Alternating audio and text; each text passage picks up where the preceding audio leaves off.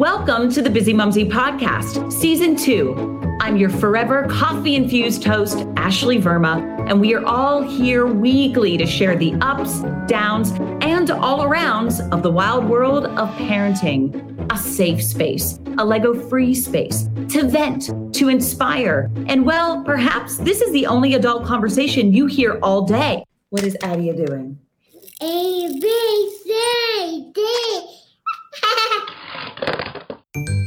Is that funny? So each week, I will be joined by a fellow striving, thriving, and surviving busy mumsy. We learn together, we grow together. Hell, we cheers with an adult bevy when necessary. I get it. I am human and failures simply happen. I am not shiny and I am never filtered unapologetically. I am at its best. Even when the dishes aren't done, there's crayon on the wall, and well, my hair hasn't been washed in forever. I am Bizzimumzi. Happy days, my beautiful busy mumsies. Ash here. Another week, another chat. I am ready for it. Well, today I am welcoming Emma Campbell onto this week's Bizzimumzi podcast. Emma herself is a podcast host of Open with Emma Campbell. She is an author, columnist, speaker, and long term cancer thriver. Yes, take that in thriver. Her journey is like none other that I have read, and she does it with such grace. I want to know how she is doing it and being the mama bear that she is to her four gorgeous kids. So let's dive on into this week's Bizzimumzi Chat. Emma Campbell, welcome to the Bizzimumzi podcast. Thank you so much. I'm thrilled to be here. Well, for my busy listeners, I was just confessing to Emma that I was just going down the rabbit hole of fangirl over Emma and her inspiring, incredible journey that we will be getting into. But oh my goodness, it's like I, I, just then reiterate myself by saying I'm always so excited to meet a new person on the show. Yes, likewise. I think that's so lovely. And again, it's connection, isn't it? And it's it's it is. I mean, and and and you have your own podcast, and it's it's one of those things of just like I look forward to recording weekly. I mean, the scheduling is bananas for for for some people, but you know, once you get over that hurdle, it's like the best thing ever. It's given my my podcast open um, began at the start of this year, and currently halfway through season four, and honestly, it brings me so much joy. I feel like I found my I'm just in heaven doing it. And obviously, you know, you want a podcast to grow and you want the audience to grow and, and all of that. But essentially, I just think these kinds of conversations are can be so transformative, so supportive, so enlightening for us all, whether you're the one, you know, and, and I think often I, you know, I've got that inner critic like we all have, you know, can be quite brutal myself and I'll hear mm-hmm. my I'll hear myself on a playback going, oh God, stop waffling. Or oh God, you know, you've told that story again. But actually it's the conversation and it's just two or three people in a space together, virtually or in, in real life. And I think it's priceless. And I think that's the way we are at this phase. You know, we're absorbing I just absorb so much from listening to other people and hearing their stories. I would love, love, love, love to do one in person. I've never done that. Have you? I've done we so had this sort of big ambition for ser- series two. Um, so I recorded a few face to face, but logistically, it was tricky. I mean, it felt great to sit with you know, but it just at this point, you know, I hope one day the podcast is at the point where I can really, I can make that happen regularly so that it's consistent. But I think it was a little bit haphazard. But it's a lovely, lovely feeling, of course, to have to, to reach out and touch that person. And I know. I, I used to teach group fitness in London and, and in New York City, and just that. I, I still do it virtually for private clients, but it's that like that connectivity that you get and that added energy it really is on another level when you are in the physical space with someone but eh, listen i'm in uganda i will take this right now emma i will take this well i'll just you know next time i could do with a trip you know i'll, I'll you know I'll head out and join you. you over a business class ticket and you'll be on your merry way to Uganda, Emma, because it's a long flight. You, you need to stretch your legs on that flight. me time. It's a me time, which is, you know, four kids, all of that. Oh my goodness. Well, you know, I'm actually coming up. I'm going to be taking my first solo trip since since having Adia, which is quite like scary for me. I'm I'm coming back to London for 6 days. And one of my friends was like, "Oh, you mean you're going on vacation for 6 days?" I was like, "I don't know. I kind of feel bad already I've not even left." The mum guilt though i don't know you know that's something that i talk about a lot that i really really battle with and it's so frustrating you know and for everyone else i can say to you god, god enjoy it you know? It'll go in a flash it's just so important you're filling your cup up but as mums we have that we have that very very persistent dialogue don't we that's telling us with the shoulds and the you know i i got the opportunity last week um it was half term here in in london so the kids were off for a week. And it kind of quite last minute, I got the opportunity to go away for three nights. I was invited onto a, a retreat. And you know, I'm lucky. I'm my eldest son is 20, you know, his girlfriend's 25. So it took a little bit of look, how would you feel about so basically they, they were in charge or not but you know they were two adults in the house with my three 13 year old triplet teenagers and um and of course i felt I knew that my body and my soul needed this breakaway. Really, really did. I could. I, I'm quite often teetering on the cusp of some kind of mini or major burnout. I think. Um, but of course, I gave myself such a hard time. I gave myself such a hard time, and it's like I was. Then I was back, and they barely even glanced at me as I walked through the door. You know, but I don't know. It's we give ourselves a hard time no, we, as soon as I booked the flight, my husband came home. He's like, Are you okay? And I'm like, No, I'm not. I yeah. booked my flight. Well, actually, I'm going to be here. No, no, no, no, no, no, no, no, no. It's not even about that. It's just all the other things. And yet I do know, I also, like, you came home and the kids were, the kids were joyous and happy and healthy and everything went smooth sailing. I know that will happen here, but there's still that little something that that little birdie is on my shoulder and i think i think in particular that's a kind of without being too making too much of a generalization i think that's a female tendency you know and we do we kind of yeah. we feel that weight of responsibility even you know if, if we're lucky enough to have a, a supportive co-parent partner or extended family you know but it's still essentially we that umbilical cord i often talk about you know that umbilical cord remains however old your mm. children are, you know. Well, I want to mm. dive into your journey, your story um, of you know advocacy now and a voice, but to the person that you firstly were as Emma, who fell pregnant um, with triplets. So you, you, you had your first child, and then years later, uh, through IVF and through the ups, downs, and all around, you fell pregnant with triplets. Can you go mm. back to firstly the excitement of falling pregnant again? Because that that in itself is not the easiest of journeys. And I, for one, have struggled with fertility and I, I, had a very easy road with my first child. And then when I lost baby two, I, I, mean, it's now been something of like, are we going, like, can we, can we not? We try, it doesn't work. Like, we're just kind of like a big question mark now. Yeah, I think it's interesting. I remember the moment that the IVF clinic called with the results, you know, and excitement probably isn't the word. Um, I think for anyone, I you know, I'd been sort of going through a secondary infertility journey for about four years. So Jake had come along, um, very, you know, well, I say unexpectedly. We we thought, you know, we were being careful, but clearly not. And we were in love, and it was kind of, you know, within six, seven months of the, of the relationship with the, the children's father, I was pregnant with Jake.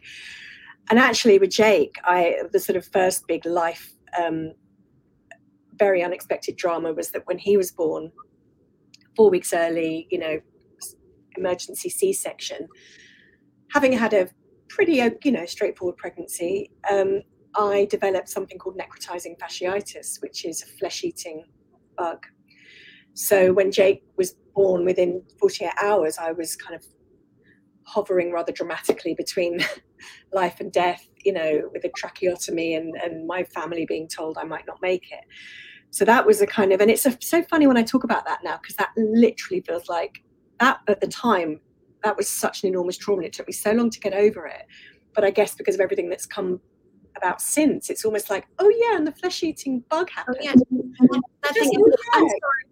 For, for someone who does not know, I, I do not know anything and everything. Uh, you know, what what exactly is this? You said a tracheotomy. Is this something that is found? So ne- necrotizing fasciitis is pretty much, if you Google it, it is pretty much like it is literally what it is a flesh eating bug. So people on many, many occasions either don't make it or they lose limbs, you know, um, because it just kind of gobbles you up. It's something that you, if you want to look it up, you don't want to look it up when you've you, you want to brace yourself. It needs to come with a bit of a trigger warning in terms of the images. So I ended up, I was very, very lucky not to lose my legs and, you know, to, to be alive. Um, and I was in intensive care. I had many, many, many surgeries. And essentially for me, it was all in my stomach area as a result of the C section, whatever, however it came to be. We'll never quite know, but I went into hospital kind of healthy and anyway, who knows, who knows. But it, they basically kind of removed all of the flesh on my stomach. Um, so I was in hospital for a month. Um, you know, those early two weeks didn't see Jake really for the first couple of weeks. I was not really with it. Um, so that was a very, very traumatic beginning and incredibly frightening. I, it took a long time to recover. I had reconstructive surgery on my stomach. And then began this, you know, incredible kind of road to recovery emotionally. And absolutely, Jake and I have always had the most incredible bond, you know. Um, it, he was that firstborn miracle kind of it was just like a it was like a horror movie but with a with a happy ending i guess so then you know it, I became very consumed with this. A, always wanting an, a second baby, just one more baby. But I also had this, I guess, this idea that, well, this time it will be as it should be. I'll have a baby and, and I'll be able to nurse it and I'll, it, I'll have that normal experience that you think everyone, right. everyone else is having. So, you know, didn't started trying for a baby when he was two and a half. And over the next couple of years had three miscarriages and long, long periods of no pregnancy at all. And it consumed me and it dominated me. And I was sort of, I think anyone who's gone through long periods of infertility, it, it's like a form of madness, really. It just consumes every waking moment. That longing, that that primal desire for a, for a, a baby, and whatever you're, and it's a very difficult one because we don't talk about it because we've got our child, and oh, but you've got Jake, you're so lucky, and that, so you feel that, there is that just that one linear dialogue that seems to be very easy for anyone not in your shoes to project to you and Feeling given that it's not yeah. it's it's not meant from a malicious place but to constantly hear oh you have a healthy child yeah and also you know you know, just enjoy Jake. And it's like, and you feel the guilt because you're not being fully present with the most important human being in the world because you so much you're projecting all your dreams onto them. For me, it's like I want Jake to have something. He he would have been fine either way. But anyway, to to sort of skip through that slightly. Eventually, one round of IVF, very much led by me. You know, my partner um, was reluctant, but you know, we, we we went that far. It was the one and only round that we knew we'd be able to have, and um, you know, I was told pretty much early on, my blood results were so high that it was we kind of knew it was twins. From six weeks, we were told it's twins. Went for a six week scan, eight week scan, 10 week scan, 12 week scan. Oh, twin one, twin two. All that look, twin one looks like a girl, twin two looks like a boy. Fast forward to the 20 week scan, which is the big kind of, you know, final, the big major one, isn't it? And took Jake along with us, and we were going to take Jake to see his, um, you know, the twins on the screen. And the room goes very quiet. And the radio was it radiographer? I always forget, obstetrician, radiographer, um, sort of went very, very quiet and said, Was this IVF? And I said, Well, yeah, like, you know, it was IVF. Silence, and I'm looking over at their dad, uh, you know, Jake's dad, and looking over at Jake, who's six with his little Harry Potter glasses, you know, having this big day out. And the obstetrician said, I think there's another one in there. And it was one of those moments where this sort of universe just tilted on its axis and like nothing was ever the same again and and I just remember with the blood run from my face and Jake looking at me and his dad and going, What is it? What is it? And I said, It's okay, darling, you know, there's another baby. And he just did this, like, yes, you know, jumped up and down. But we were just in a state of shock. And it was a, it, you know, there's so many moments that I wish I could go back and kind of tie up with a lovely bow because actually, know, the obstetrician said as, as, as, he was wiping the jelly off my belly, and we were kind of, he was very grave, and he actually said, well, you know, if we'd known, we would have offered you a reduction. This puts you at a very high risk, and it was there was no kind of banners and bunting. Um, so it felt like it was this very strange, surreal feeling from then on because we weren't set up as a, as a couple, but we were living in a tiny flat. We weren't set up for three more babies, you know. Um, our relationship was already kind of little bit up and down. And um, so, unfortunately, as, as much we, you split between one minute thinking, this is a miracle, this is wonderful. And of course, all I wanted was babies to stay inside me for as long as they could and then emerge safe and well, which they did, you know, 32 weeks, had them by C- planned C section, healthy, consistent weight, two boys, two identical boys, one girl, absolutely perfect. Um, they were in hospital for a month um, and then we, you know, we brought them home.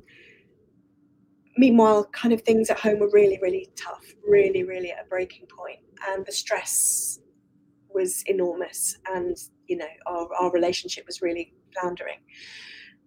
And um, I mean, should I just carry on telling you the kind of key? Should no, I- you, you know what? I, I actually, and, and, I'm sure that you do too with, with your platform. You have, there are people that are like, I, I'm in not a relationship and having a child. I'm in a, a, a relationship that's going very south. And, you know, Instagram, social media, just in overall makes everything look shiny and perfect and positive, And that is not called life, right?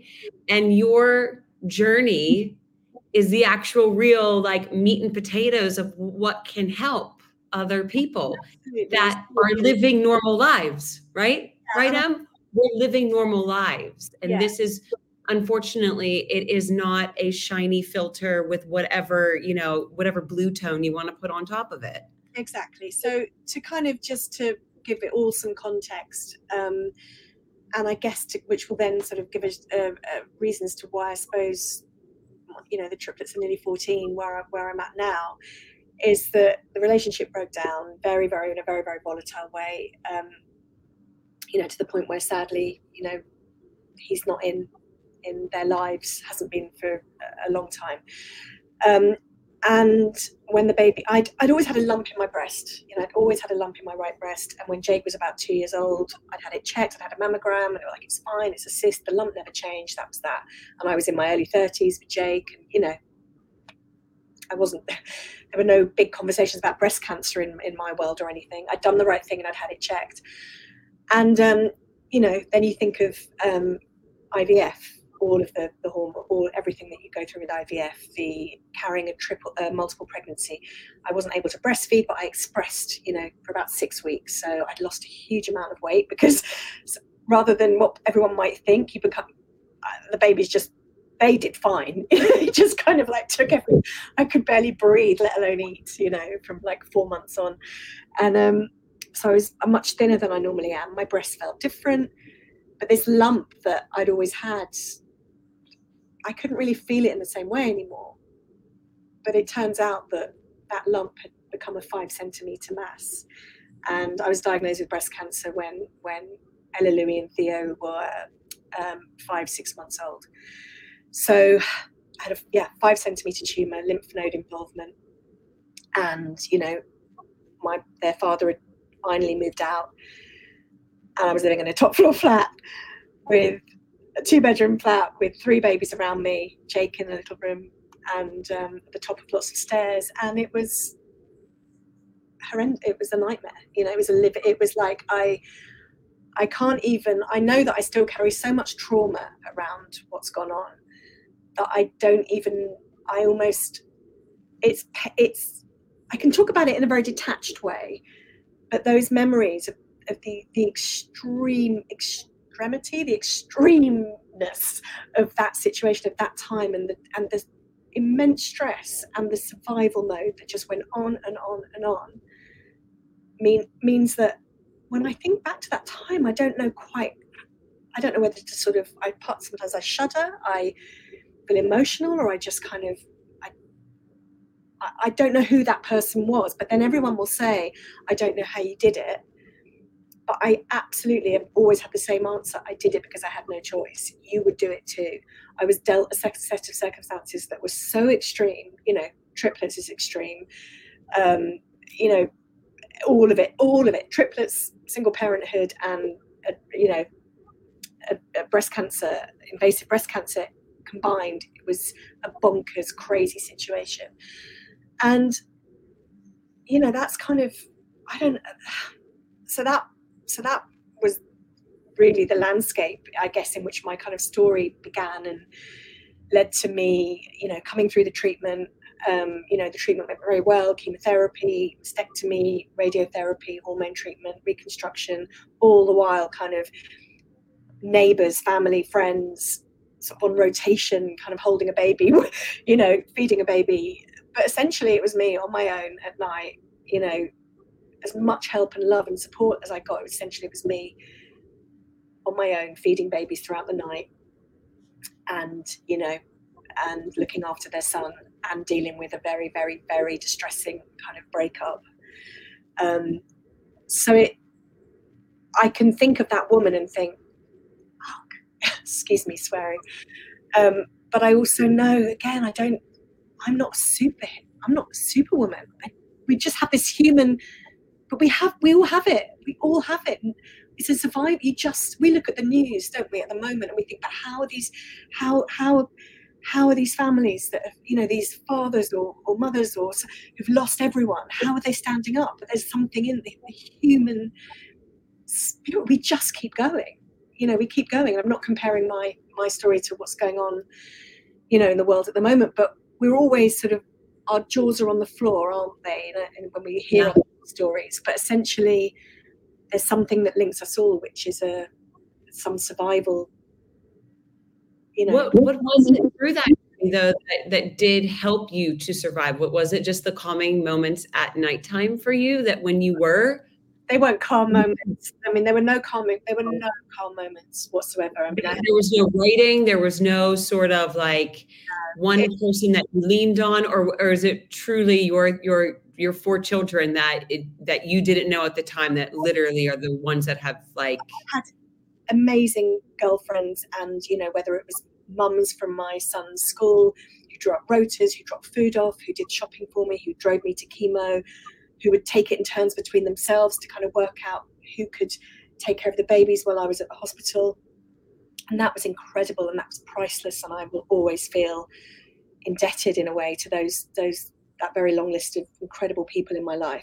But essentially, it was me and my four, which is ironically what I called my blog that I started started writing years ago. But it was um, it was a deeply that all that kept me going. I, my fear of not being here, my fear of death, you know, sort of forget. Made you fight? Just, I just, I, the, I was so consumed with the fear of not being here, but especially because of the circumstances in my, you know, the, the, the ramped up level of everything that was going going on personally.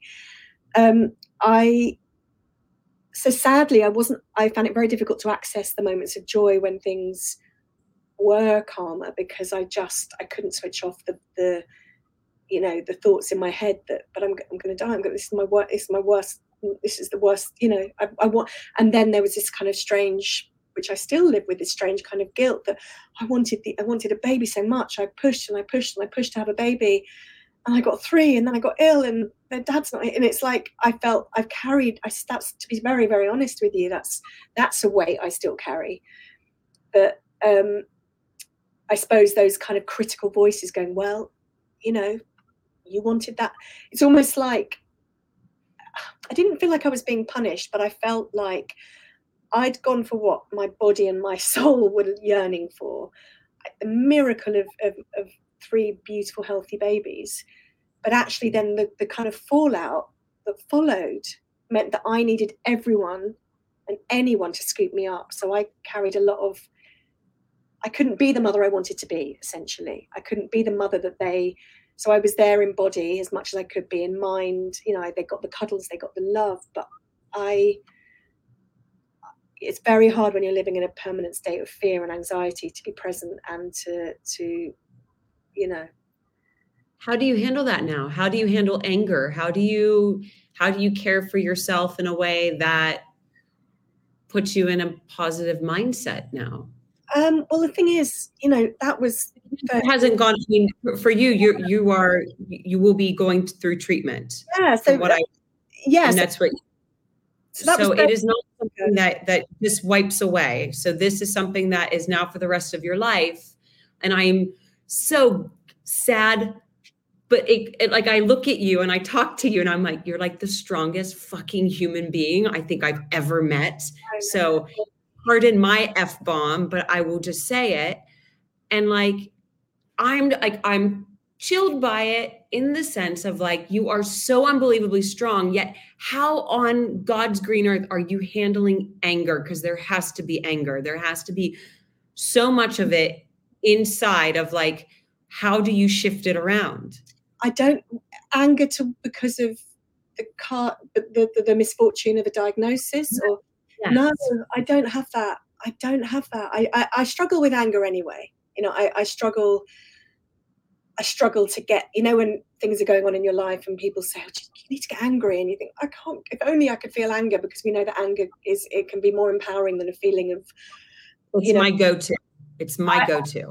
I'm not, I mean, as a mum, God, I, you know, when I'm tired, when I'm, but I'm very quick to kind of being snappy and, you know, but I don't it, anger is something I struggle to really connect with in a healthy way. I, I, I mm. tend to be more weepy, more fearful. I, I will I will I will portray those more. If you were to not, we're not using words like weakness or or strength, but those kind of more.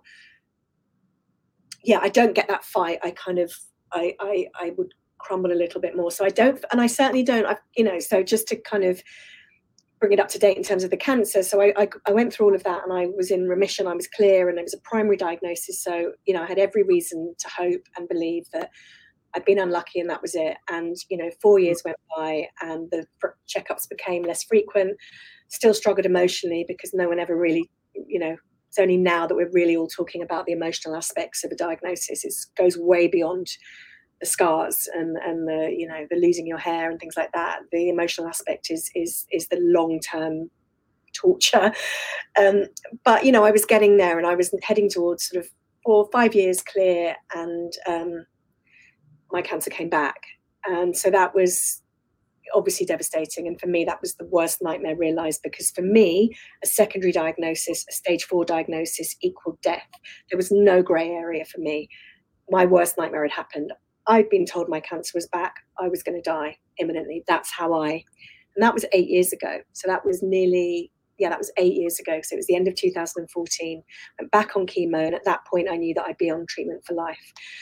Um, the chemo worked. I went back into remission, carried on having three weekly treatment, and then four years after that, in 2019, had um, another recurrence in my other breast. Um, and but you know that was in 2019 and i'm now heading towards the four year anniversary of that time so i can feel myself getting a little bit like oh god you know? Um, and it's been a tough 18 months for other reasons. I've recently come through a divorce. I'm you know kind of huge emotional upset and turmoil that i'm i'm trying to come through. So in my mind the old as much as i know you know i have an emotional toolbox. I've come a long way in how i cope with things but i still have the voice going okay, well, you've come through that. I'm almost, I'm almost always waiting for the next thing.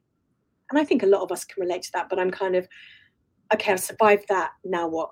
You know, oh, that I'm feeling a little bit of a light at the end of the tunnel. I'm going to get ill again.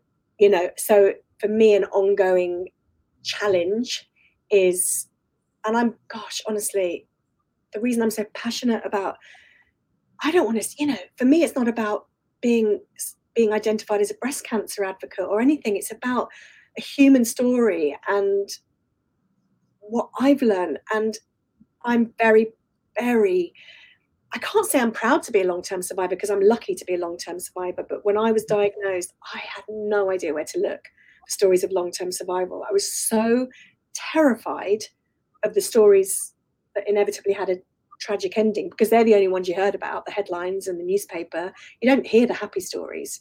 There was no Instagram that I was part of. There was no community. So you don't go on a, no one wants to go on Google. So for me, it was all about avoid, avoid, avoid, hide away. If a, if a commercial came on the TV about a cancer charity, I'd run out, literally run out of the room. Um, and now, all these years on, I just think, oh, that that me of then, you know, and anyone who's at the beginning of their journey, is no one can take away the fear, the pain, the, the devastation. You know, everyone's prognosis is different, everyone's outcomes are different, but bloody hell, if we can at least look to those who are further down the path and think, okay, you know, because when I was diagnosed, all I dreamt of was getting my babies to school age or getting them to a point where, you know, Googling what, when, if I die, what age will my children remember? You know, you think, okay, they're eight, nine, 10, they might remember me now. So I'm still, my triplets are 14 in a few weeks. And I don't mourn each birthday. I celebrate each birthday for them because I think this is another year that I've, and I, I'm not going anywhere anytime soon. I'm, I, you know, I'm sure as far, and you know, as far as I know, I have no plans to go. In. So, you know, I'm not living on that kind of, you know, I know enough about cancer now to know that if and when my disease moves around again, you know, I'm in a very fortunate position. There'll be options, you know, but the greatest, greatest gift for me is that as every year goes by, there's more and more chance that I'm going to see my children into adulthood, and and that was the thing that was just so desperately frightening all those years ago for so long, and it affected everything. It affected how I lived my life. It affected relationships. It affected ambition. It affected. I was sort of frozen to the spot, really. I was kind of living as though I was dying, and it was only when I stepped into the online space, having hit a real rock bottom, and sort of found myself on Instagram and got a little bit involved in sharing my story and then eventually you know wrote the book and then made other connections. And it really truly and this is going back full circle to what you know how we started our chat it's about realizing you're not alone as we're all alone essentially but as much as we can realize but hang on okay but look you're there and we've got each other and and that's what's been the most transformative thing for me. And that's what makes me feel despite you know a bit of a bruised heart still despite daily life being very challenging with three teenagers you know adhd diagnoses you know being a solo parent managing all of that low moods whatever hospital visits whatever i feel genuinely i have more access or i know how to access joy and gratitude and appreciation as a secondary breast cancer patient, which was my worst nightmare than I ever did as someone who was technically cured all those years ago. And that's what I feel like passionate about. That's what gets me kind of like chilly and goosebumpy.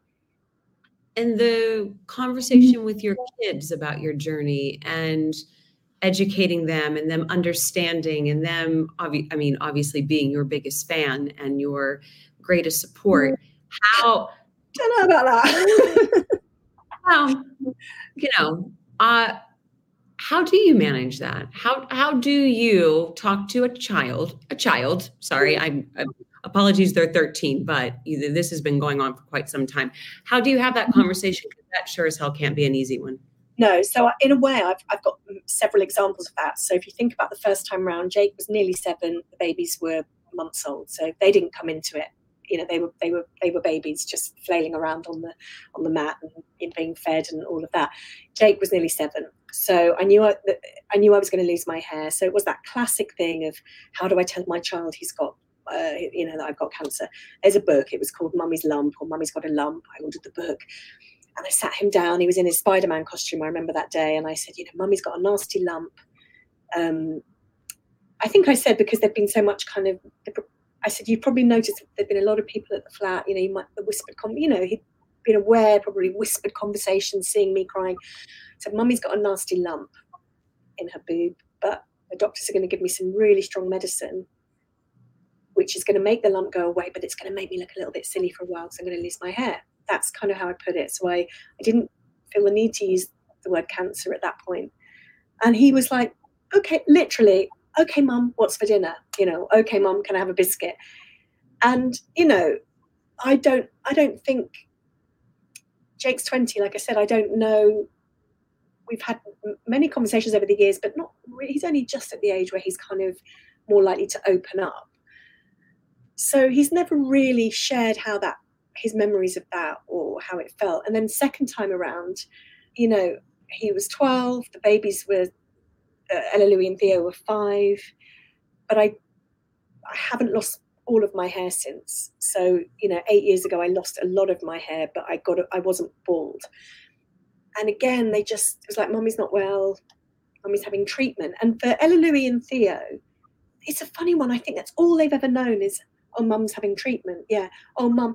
And they'll, so the can, they don't have any weight around the cancer word. It's interesting. And sometimes it's Jake's much more sensitive to it and much when he's older and he's much more protective. To be honest, in a way, sometimes this is challenging because they're they're not the most, you know, they're not the kids that will kind of when I come home from the hospital on a on a Wednesday, every third Wednesday, they won't say, Oh mummy, you know, you sit down, mum.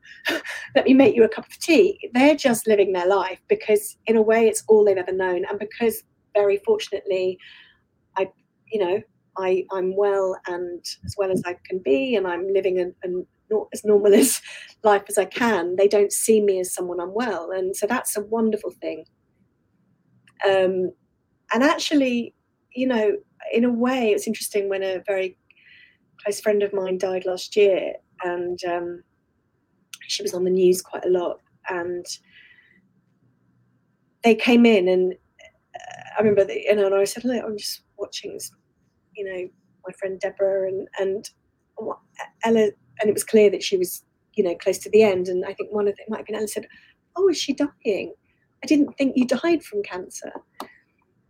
And in a way, that sounds very sort of naive, but I think I feel like, well, okay, whatever comes ahead for us, mm-hmm. I don't think I know it will be somewhere, but I don't think it's something that's I, I don't know. I'm only, I'm going to know later. Um, and sometimes I pull out the kind of, God, you know, I've just been to the hospital, you know, and I'll pull out the card. Can give me a bloody break, you know, like I'm knackered, or. But at the same time, I just want them to see. I want them to see me as they've seen me very vulnerable. They've seen me very emotionally dysregulated, especially over the last couple of years.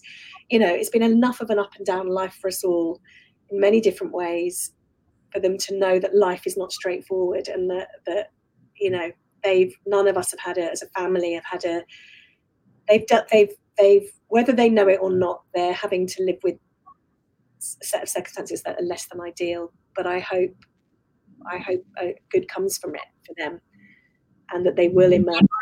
well then what are you hoping to see in the pipeline for you for your journey, for your advocacy, for, you know, what are you hoping to be putting out there to help others and yourself?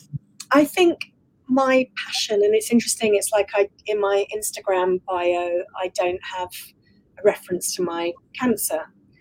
Um, partly because for my own way of handling it, in that I, it sounds such a cliche, I don't want to be defined by it, but I think you know, fortunate enough to be in a stable place as far as I know. So as much as I can, I try to minimize the impact it has. Um, also, I think there are so many of us living in the long term that there is so much more to us. There's so much more to me than that. And I feel like, you know, I'm in my early 50s now, and I'm only just this period of, I feel like in some ways I'm blossoming sounds like a oh, okay. you know, I don't mean, but I, I actually feel like I'm coming into my own in some ways that I didn't at all in my 20s, 30s, 40s. So I feel very, very ambitious for my for my own expansion, for my own growth, for my own courage and bravery, saying yes to things. You know, big ambitions for the podcast. Absolutely, these convers. I just want to highlight conversations that that make us feel, you know, less alone. And so whether it's talking about mental health, emotional well-being, you know, writing is always something that I'm you know, always trying to work on. Book two, the expressive writing workshops I run are wonderful. You know, lovely groups of people together journaling, and but really, it's kind of I suppose sharing my story, but also sharing it, showing that there's more, there is a life beyond, and there's a life alongside a diagnosis. Because you know, I'm at the hospital this week. I'll be there at nine o'clock. I'll be sitting in the chemo ward. I'll have my treatment.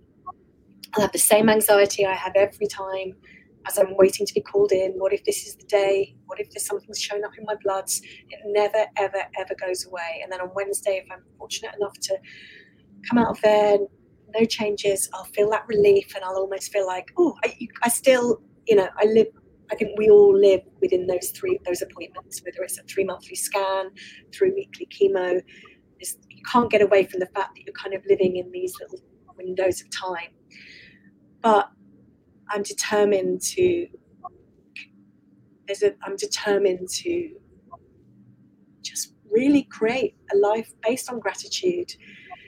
You know, healthy a healthy example to my kids of an open heart but also you know i know my areas of weakness. I know i need to there's a lot i'm you know i'm, I'm at a phase i guess where I'm, I'm doing a lot of kind of a lot of the work you know just to make sure that i because as much as it might seem like there's a resilience obviously there is a resilience there but there's parts of me that are very very fragile as well like all of us you know? well, yeah all are a work in progress but it is these candid chats that that do help each other in the chat but mm-hmm. also for anyone listening that perhaps is you know going through yeah. a time they're not quite sure how to navigate i would just say you know wherever you're at today it's such a cliche but you know this today this moment will pass and we have to break it down whether it's one breath you know, one moment, one hour at a time, but also a huge part for me because I was so continually consumed by catastrophic thinking and worst possible scenarios. And the beginning of, I'd always been aware of kind of practicing gratitude and kind of living with that kind of mindset, but realizing that actually thoughts of anxiety and thoughts of gratitude can't occupy the same space. So mm. even, and I often use the example of even, you know, sitting in the waiting room at the hospital, even kind of quite mindlessly, I might just kind of in my head or just mumbling under my breath be saying, thank you, you know, just thank you, thank you, thank you. And even that, if I can feel the fear ramping up, you can't have thoughts of thank you and thoughts of death or the worst possible outcome at the same time. So even in just a kind of I don't know why I'm saying thank you, but I'm just going to say thank you. You know, almost just like in a, as you know, you don't have to. It doesn't have to be this moment where you're sitting cross-legged. You know, it can just be right. Thank you for the petrol that's driving the car to you know, or the the cup of tea that's going cold in this polystyrene cup in the waiting room.